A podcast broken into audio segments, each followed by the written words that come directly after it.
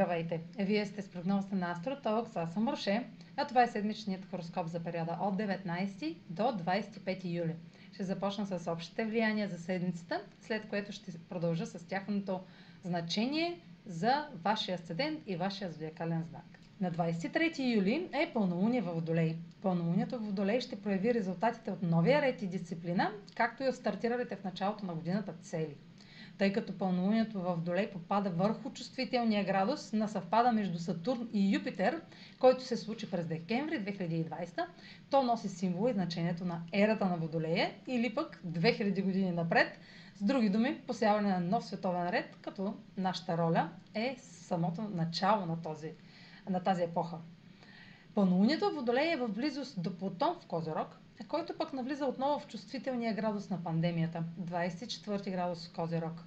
Когато една планета или лунация, новолуние или пълнолуние, попадне върху чувствителен градус, това означава, че темите свързани с него се активизират и излизат на преден план. В същото време Меркурий е в опозиция на Плутон, което е предпоставка за интензивни новини, съобщения и възможно разкриване на тайни. Така оформилата се картина сочи, че ще бъде осветена скрита информация за намеренията на властни фигури и авторитети.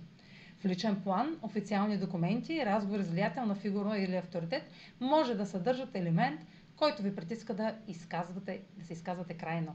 Интензивни или тайни съобщения може да са разкрити и осветени от пълнолунието, които да са свързани с нещо отлагано, ограничавано или забавено до сега. Нещо, за което сте чакали резултати.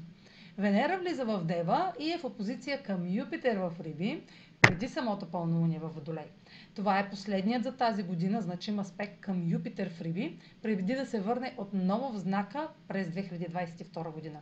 Нова възможност ще даде и ярка заявка по благоприятен начин.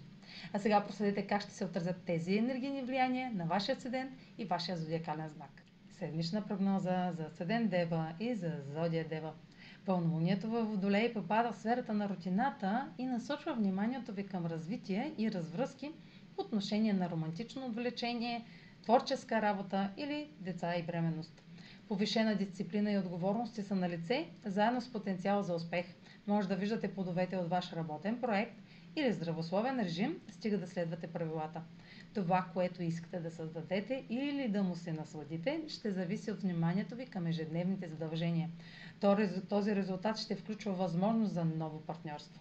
Аспектът на Меркурий към Плутон в сферата на себеизявата може да ви потикне към решение относно социалните контакти и как ги заразявате себе си.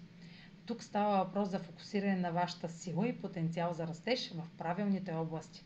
В някои случаи може да има край приключване на приятелство или участие в социален ангажимент. Това е за тази седмица. Може да последвате канала ми в YouTube, за да не пропускате видеята, които правя, да ме слушате в Spotify, да ме последвате в Instagram, в Facebook, а за онлайн консултации с мен може да посетите сайта astrotalks.online, където ще намерите услугите, които предлагам, както и контакти за връзка с мен. Чао! Успешна седмица!